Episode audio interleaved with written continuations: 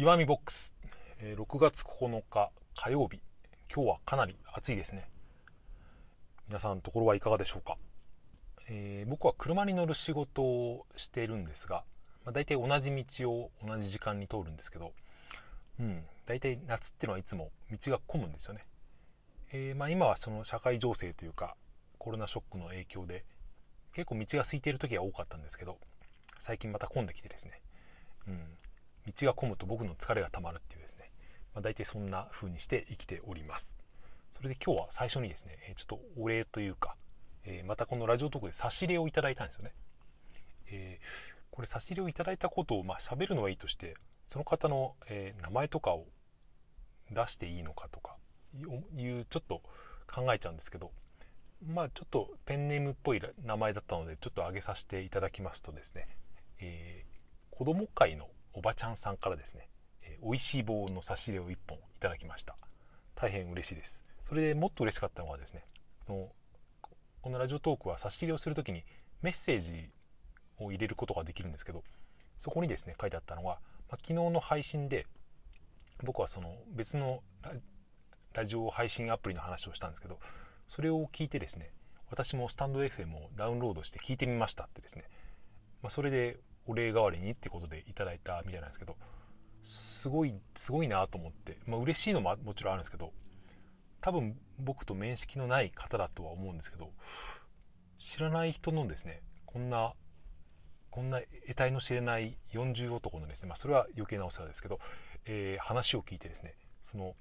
ラジオのアプリをインストールして聞いてみようっていう、その僕は行動力にですね、とても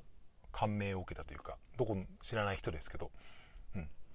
別に差し入れをもらったから言うわけではないんですけど、その好奇心は素晴らしいなと思いました。そういうですね、みずみずしさを持っていればですね、必ず成功ができると。なんで 上から目線から言ってるのか知らないですけど、とにかくありがとうございましたという話をですね、最初に入れさせていただきました。それで今日も今日とて、このスタンド FM といういわばラジオトークの競合アプリの話をしてみたいなと思うんですが、あれですよね、いわゆる競合アプリで、ラジオトークのもし運営の方がですね聞いているとしたら、我々のアプリでそんな別の競合アプリの話をするなよって思うかもしれないですけど、僕の、割と身勝手な想像としては別に気にしないんじゃないかとも思ってるんですよね。それはなぜかというとですね、今この音声アプリの、市場っていうのはすごく伸びてるんですよね。そういうニュースとかで聞くときもあるし、自分でそういう体感していても、結構みんな始めてるし、みんな聞き始めてるなっていう、このコロナショックの、追い風みたいのも受けてるような気もするし、つまりですね、この全体の底上げになるから、別にもしかしたらウェルカムなんじゃないかと、こういう競合アプリの話をしてもですねいいんじゃないかというですね、非常に自分に甘えた判断をしながらこの話を続けていきたいと思うんですが、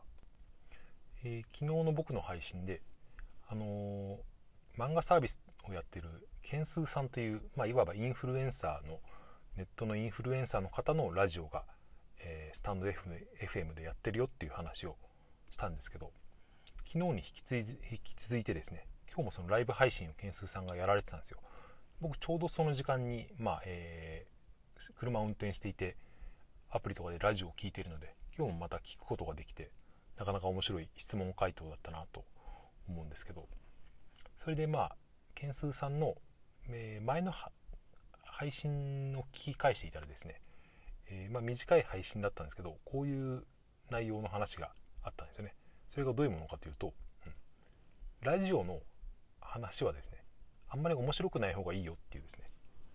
割とケンスーさんっぽいなと思ってたんですけど、今虫がいるな、ちょっと待ってくださいね。それでその話がどういう話だったかというと、こういう音声アプリ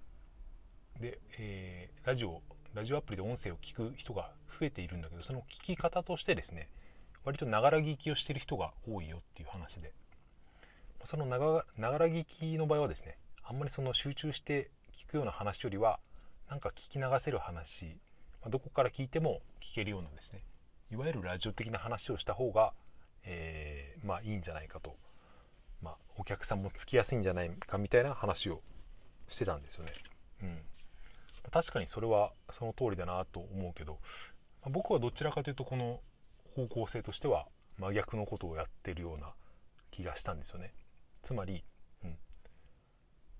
割と、自分の頭の中で考えて、聞き流すっていうよりはちゃんと聞いてほしい話をしているっていう。だから一人語りって結構そういうところあると思うんですけど、だからあんまり雑談というよりは考えをまとめて話すという。でもそれだと、多くのリスナーの、ニーズに合ってないっていうこともあるのかなという感じはしましたね。このラジオトークで人気の話もそうだし、他のラジオアプリでも人気なのはやっぱりだらっと聞けるやつがいいのかなと。そのケンスーさんの質問回答もそうだったんですけど、どっから聞いても、話がコンパクトにまとまってるし、なんとなく面白いなっていう感じの話でですね、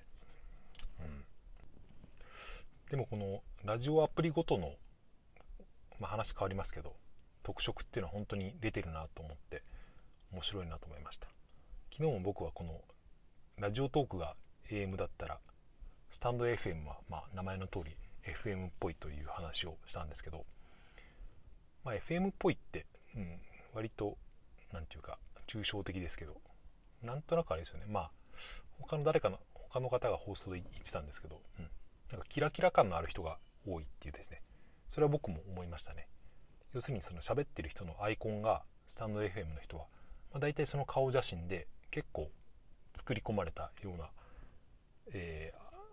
アイコンだなという感じですね。僕も一応顔写真っちゃ顔写真ですけど、僕には全くキラキラ感はないというか、緑色ですからね。別にそれはいいんですけど、そしてこの辺の違いの話はですね、またまとめて、音声で話してもいいし、ブログかなんかに書いてもいいなと思ってるんですけど、それぞれ本当に技術的な違いみたいなのもあるんですよね。例えば収録時間とか、スタンド FM はおそらく収録時間に制限がないのかな。多分20分でも30分でもあったので長く撮れるっていうのと、あとライブ配信ができるっていうことですね。こちらのラジオトークの、特色で言うと、差し入れ機能とかアナリティクスは独自なのかちょっとわかんない長いですけど、あとはそのお題、ちょっとラジオトークの良さが今、すぐ出てこないですけど、でも僕はラジオトークを使ってるのでとてもいいアプリですよというですね、誰に向けて忖度しているのかわからないあれですけど、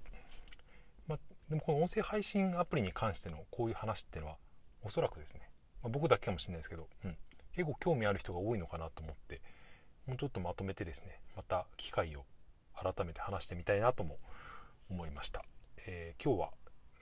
こんな感じで終わりにしたいと思います。はい、そんな感じで、最後まで聞いていただいてありがとうございました。